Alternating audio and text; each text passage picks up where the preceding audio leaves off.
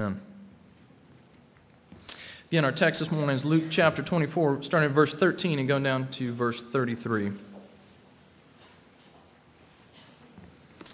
That very day, two of them were going to a village named Emmaus, about seven miles from Jerusalem.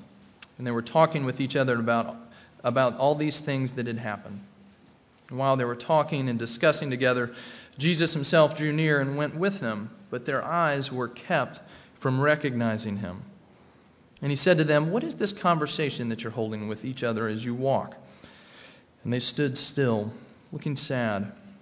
And then one of them, named Cleopas, answered him, Are you the only visitor to Jerusalem who does not know the things that have happened here in these days? And he said to them, What things?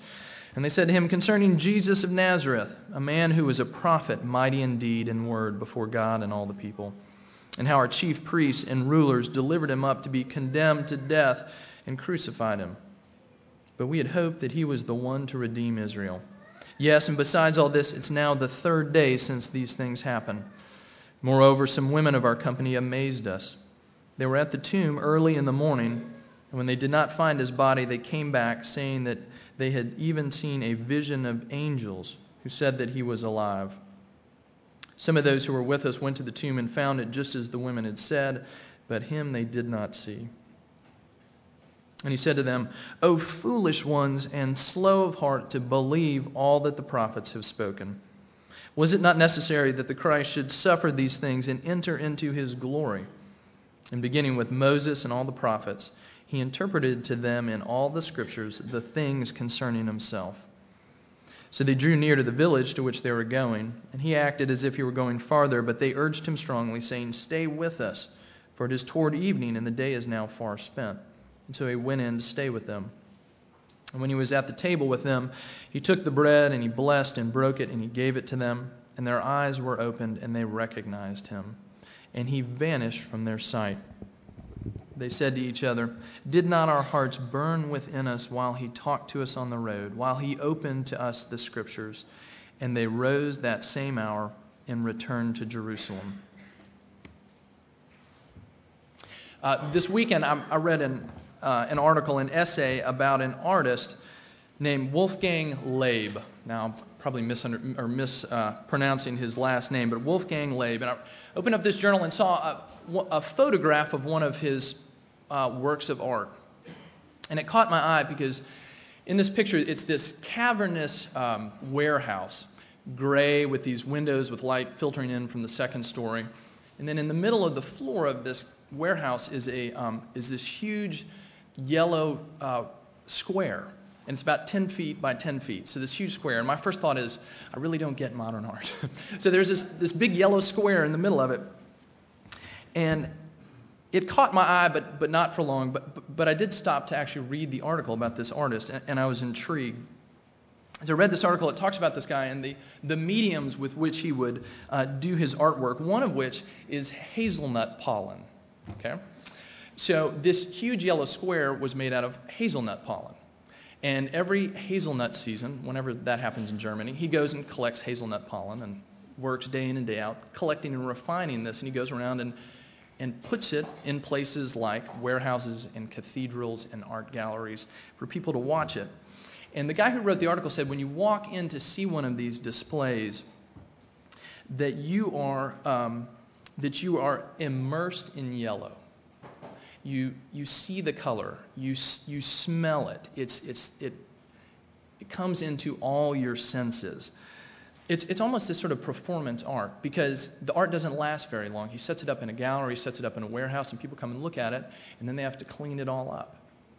But the writer of the article said that when people walk into one of these spaces, they suddenly fall silent. They're very quiet. And they walk very carefully around it because they get this sense that it could be so easily disturbed. And there's something about the experience of, of being around one of these art performances that just doesn't come across in a photograph. I mean, you see this, you see the shockingness of this yellow square, but, but you can't really see what it is like to see it. To really see it in person. If you've ever studied art, maybe in an art history class in college, you look at these slides of these great works of art. But if you've ever seen one of those in a museum, you know that the picture doesn't do anything, doesn't come close to doing justice of actually being in the presence of the thing itself. Okay, switch gears for a second. We're here this morning, know it or not, because Easter stands at the heart of the Christian faith. Okay, and a lot of us don't really get this because we, we like Christmas. We like the presents. We like the image of the baby in the manger. That, that just feels a lot easier to embrace sometimes than Easter. But Easter stands at the heart of the Christian faith. Jesus Christ, Son of God, come in the flesh, crucified, risen from the dead, the resurrected Jesus. This stands at the very center. But it leaves us asking this question this morning what difference does the resurrection really make? We read a story like this in Luke 24 and we think, maybe some of us, what, what, what does it matter? Why does this matter for us? And Luke thinks that the resurrection changes everything. It changes everything. It's a little hard to get our arms around everything. Um, here's what Luke does for us he tells us the story of two followers of Jesus, and he tells us about how the resurrection changes everything for the two of them. Okay? And the passage we're looking at this morning, it tells actually two versions of the Easter story. There's the version the disciples tell, and there's the version that Jesus tells. And what we're going to see this morning is that to really understand Easter, to really be changed by Jesus' resurrection, we have to see it firsthand. Just like Laib's art must be experienced firsthand, you can't just see it in a picture. This passage shows us the way that we experience and understand the resurrection firsthand is to let Jesus tell us the story. So we're going to look at this morning this story and Jesus telling us the story. First, though, we see the version of the disciples. The disciples tell the story to us first. Look with me at verses 13 through uh, 24. They're traveling on their way to Emmaus, uh, a town about seven miles outside of Jerusalem. Okay, why is that important? Not so much because of where they are going, but where they are leaving. Okay, these disciples are going in the wrong direction. Jesus has just been crucified a couple days before in Jerusalem, and they are now leaving Jerusalem, headed in the wrong direction, completely, absolutely disillusioned by what's happened. Okay, they're on the road, they're discussing what's happened, and Jesus draws near to them and engages them in conversation. Now, verse 16 says that their eyes were kept from recognizing them. Okay, we don't really know what keeps their eyes from recognizing them. Did Jesus somehow um, obscure them, obscure himself so they couldn't recognize him? Possibly. Or maybe part of what's going on is these men are so disillusioned that they don't recognize Jesus when they see him. But either way, Jesus is hidden from their eyes. And Jesus comes up and he asks him this ironic question. He says, Jesus, the one that's the very center of the story, says, What, what happened? What are, what are you all talking about? And they go on and tell the story of Jesus to Jesus. Okay, now just imagine how strange that would be. Imagine being in a situation, somehow construct one where maybe you're around a good friend of yours who doesn't recognize you for whatever reason. And you say, Tell me about. And you name your own name. And they go on to tell you the story of you, not knowing that it's you they're talking to. These guys are telling Jesus who Jesus is. Let's see what they say. They say first his name's Jesus. He's from Nazareth. He's a man. He's a prophet, mighty in deed and word before God and all the people. What do they call him? They call him a prophet. And he is. Speaks the word of God to them, brings it to them, heals, does these powerful, amazing, miraculous works. They are right. But they don't say the whole deal. Remember where we were a week ago on Palm Sunday when these two disciples, along with the whole crowd of disciples, are walking into Jerusalem, throwing their cloaks in front of Jesus, proclaiming, Blessed is the King who comes in the name of the Lord. But now, a week later, a crucifixion later, what are they saying? Jesus was a prophet, mighty in word and deed. They go on and say what happens. The chief priests, the rulers, delivered him up, crucified him. In verse 21, this telling statement We had hoped that he was the one to redeem Israel. They were hoping. What's implied here is they are no longer hoping. Okay, now imagine the weight of the disappointment they are carrying. It's, we don't know how long these guys have been following Jesus. Jesus has had a public ministry of about three years. Maybe they've been with him the whole time. Three years of their lives devoted to following this man that they thought that was, was the Messiah, and now he's dead. Imagine the disappointment. My wife, Elizabeth, grew up watching University of North Carolina men's basketball team. Uh, Elizabeth, we sometimes say, is uh, the son my father in law never had.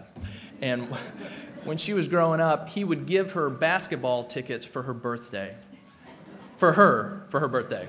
And they traveled two and a half hours from Charlotte to Chapel Hill and they'd watch Carolina play. And Liz tells me that she remembers in 1982, when she was a young girl, University of North Carolina winning the NCAA tournament. Okay, they beat uh, Georgetown to win the finals. Ironically, lost to Georgetown this year. We're trying to get over that in my house. They beat Georgetown. They win the title, and Elizabeth said it was this just magical. For the next year, she's thinking about her team, Carolina. She's got she's got uh, posters in her room of the team. You know, she's got um, James Worthy, the rest of the guys there on her wall, her heroes. And the next year, the returning champions. What are they going to do this season? 1983, the team loses in the fourth round to the University of Georgia. And Elizabeth is completely devastated. 10 year old child, somewhere around there, weeping. My team has lost. Okay, now I'm, I'm happy to report that slowly she did recover from this. if you bring it up to her, though, it's going to be a tender moment, so be careful. Her basketball team crushed. She's crushed. But she gets better. Now, these two disciples are in the middle of so much more a crushing defeat. The one they have followed, the one they have staked their very lives on, is now dead and gone. And everything has just uh, dissipated in front of their eyes. Their hope is extinguished. And when you read this, you hear their despair, but then there's this strange story they tell in verse 22 through 24. They say, in spite of this, something weird happened this morning. We got up this morning, and some of our women went to the tomb, and the tomb was empty. And not only was the tomb empty, a couple angels showed up and said that Jesus is risen. And then they came back and told us about it. Now, if you want to see firsthand the reception they got, if you flip back to verse 11 of this chapter, these two women come back to the disciples, and what did the disciples say? But these words seemed to them an idle tale, and they did not believe them. They didn't believe it. Two more of the disciples go running to the tomb. They don't find Jesus either, and they come back scratching their heads. All this happens this morning, and these two guys still leave Jerusalem headed for Emmaus. And they're still crushed that all their hopes have fallen. And, but they don't even know what to do with this strange piece of there's an empty tomb. But what's interesting to me is it doesn't really grab their imagination more than that. It's like, oh, yeah, and the tomb was empty, but we're still hopeless. Um, because what's happened, they have interpreted what's gone on. Okay, they've looked at all the facts and they've drawn some conclusions about what must have happened. Jesus was mighty, he was a prophet, he did all these amazing things, but now he is dead and he's not the one that we thought he was. It's like doing um, division when you're in elementary school and you're first learning how to do long division. And it's supposed to divide evenly, but somehow, mysteriously, you come up with this remainder. And You know you're not supposed to have a remainder, so you choose to sort of ignore it. These guys look at the story, and there's this piece left over, this remainder. They don't know what to do with it, but they don't put any weight on it. Now, what's interesting is these guys still have a story to tell. They still have a story to tell about Jesus, this prophet who's mighty indeed before God and all his people. Jesus, who is a great moral teacher, who gave this beautiful example of a shining moral life. They've got a picture of Jesus, a social activist, who was deeply and rightly concerned about justice and mercy and the care of the poor, care for the marginalized in society. They still have a story to tell. The thing is, it's not the whole story. And so, in the end, it's not the true story. It's not really the gospel. It's not the radical kind of good news that we so badly need and which Jesus came to bring, because it's missing something vital at its heart the resurrection. And so the story of Jesus without the resurrection becomes a completely different story. So we have them telling the story. Second thing we see is we see Jesus telling the story, verses 25 through 31. First thing he does when he begins to speak to them is he challenges their telling of the story. Listen to what he says to them O foolish ones, O slow of heart to believe all that the prophets have said. Foolish ones, you are not thinking clearly, and slow of heart. It's an interesting phrase. It means more than simply you're slow of mind. Okay, in Scripture, when, they, when people in the first century speak of their heart, they're talking about the totality, totality of their being. They're talking about what makes you you. Okay? Slow of heart to believe, slow to give yourself to this. Jesus is rebuking them. But if you notice, it's a rebuke with hope because it's one that opens a door for them instead of slamming a door on them. Why has Jesus been interacting this way? Any of it. I mean, think about this. Jesus comes and lets them tell the story first. Why? I mean, he could have just come up to him and said, It's me, it's Jesus raised from the dead. Let me tell you about the implications of that. Instead, he lets them tell the story first. Why is he doing that? Is it because he's really curious about the opinion of the average man on the street? What do they say about who Jesus is, about his life and ministry? It's because he needed a public opinion poll. Is it because he really wondered how much the disciples actually understood and he needed to find out? No, you see, Jesus lets them tell this story for their benefit and not for his. He asks them to lay their version of this story, the Jesus story, on the table because he knows that this is a way for them to lay their hearts on the table so that they might all see what's really going on. It's not because Jesus needs to see this, but because these two disciples need to see their own hearts laid out on the table.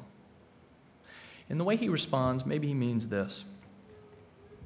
You've been so busy trying to fit me into your story, the story that you're trying to tell about your own life, the story that you're trying to create for your own life, the story where you are at the center and I am a means to your own ends. And maybe Jesus is saying, because you are doing that, you can't hear the story that I am telling the story that I am telling about my life and how your life fits into my story and not the other way around. Now, where's Jesus for us challenging the story that we are telling? The one about us being at the center and Jesus being a helpful accessory. How do we know when we're doing that? Well, how about this? Where in your life right now are you frustrated, maybe even downright angry at the way your life is turning out, the way it's unfolding, the way it's spinning? Now, I'm not simply talking about what we all experience when things go wrong and are hard, when we are hurt and we are sad.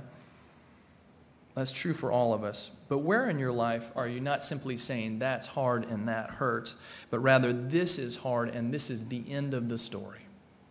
This is the end of hope. This is difficult, and therefore, this will become the interpretive center for the rest of my life. This thing's going to co- color everything else about my life. This is broken, and therefore it defines everything for me. This is not the way I want things to be, and Jesus, even if he exists, has profoundly let me down. These men felt profoundly let down by Jesus. And Jesus says to us the same thing he says to these two disciples Who is most qualified to tell your story, you or me?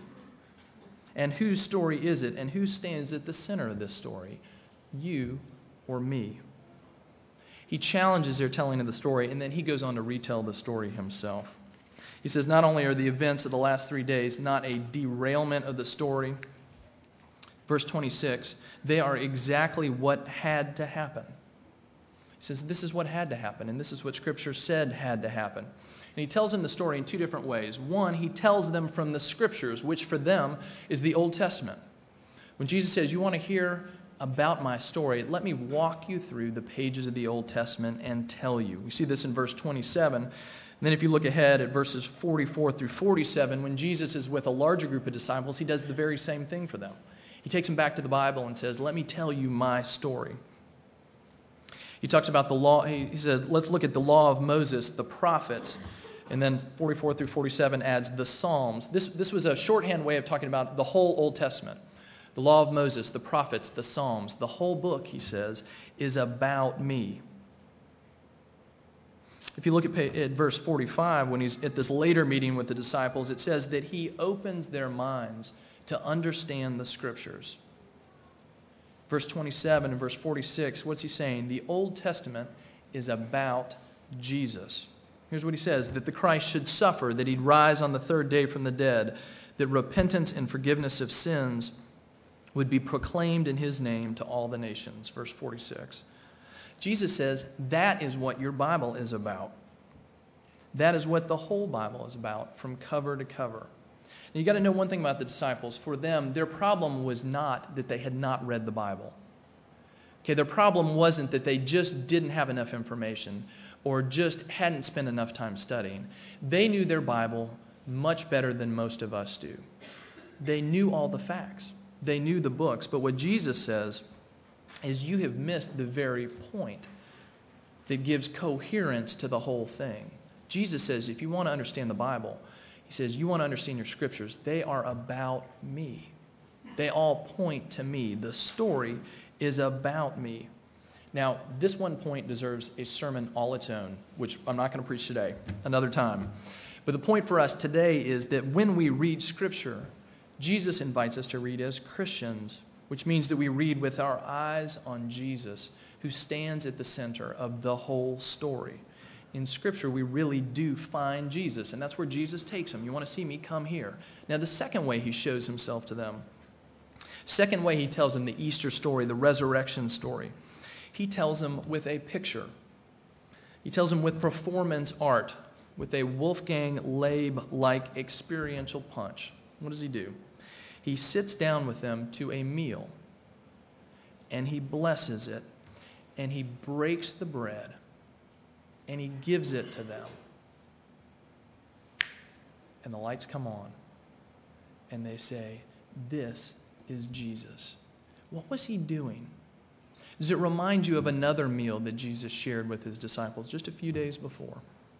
When he then also took bread and broke it and said, This is my body which is for you. Do this in remembrance of me. And he chooses that dramatic moment as he breaks the bread with them to show them himself. First part of Jesus' story, he tells them the story from Scripture. Second way he tells them is he tells them in the breaking of bread, the breaking of bread that we still share together. Now, what happens to them when they hear Jesus tell his story? When they start to walk away from their version of the story and start to embrace Jesus' version. Three things happen to them in verses 31 through 33. First thing, verse 31, it says that their eyes are opened and they recognize Jesus. If you, if you look closely, you'll see that verse 31 is a reversal of verse 16. Verse 16 says that their eyes were kept from recognizing Jesus. And he comes back to the same words. Now their eyes are open and they see Jesus, they recognize him. See, they'd been seeing Jesus all along at one level. There he was, physically in front of them. They'd been seeing him, but they didn't see him. And now they both see Jesus and for the first time see him. And then Jesus chooses this moment to vanish. Why? Why now? Because now that they see Jesus, they don't have to see Jesus. Right?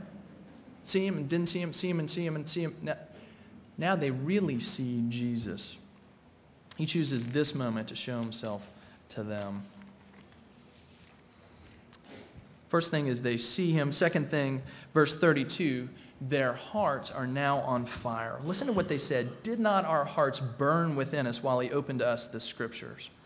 See, when Jesus finds them, what does he say about them? You are slow of heart and when he leaves, what, it, what has happened to them? They are people with hearts that have been ignited, that are now ablaze with recognition and understanding and amazement and wonder at the story Jesus is telling them. The story has come together for them. They've been given a whole new interpretation of the story by Jesus himself. You see, they began their journey with despair and disillusionment. They had a lot of the facts, but they'd arranged them in the wrong order. They'd come up with the wrong conclusion. They'd come up with the wrong interpretation. They were telling a story of defeat. And Jesus comes and tells them a story of victory. And now that they know what Jesus is all about and the story that Jesus is telling, they now see everything in a whole new light. Third thing, we see that because their lives were turned around, both literally and metaphorically.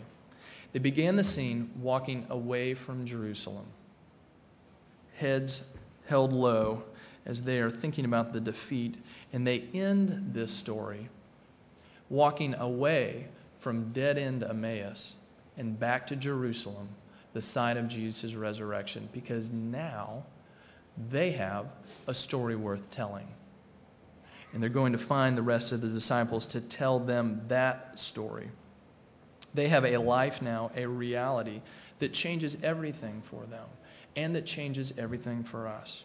Because this is what Jesus came to do for us to turn us around, to take disillusioned, confused, even defiant people like us and give us a whole new story one that doesn't dead end in our sin and failure, one that doesn't implode under the weight of our own egos and our demand that God and everybody else orient themselves around us, as if we're the star at the center of the universe. The resurrection told to us by Jesus tells another story, a better story, a true story, the story of the gospel. The story of God reaching out to us in spite of our sin and rebellion the story of the Son of God taking flesh, becoming human, taking on our infirmities that we might be healed, bearing our sin that we might be forgiven, dying our death that we might live, and rising from the dead in a physical, resurrected body that one day we might rise from the dead in a physical, resurrected, glorified body as well. To spend eternity in the presence of our God living the life that we have longed all along to live a fully authentic, profound human life reconciled, at peace with ourselves, and at peace with each other, and most significantly, at peace with our God. This is the story that Jesus tells these two men at Easter. And this is the story that Jesus tells us this Easter. Let's pray.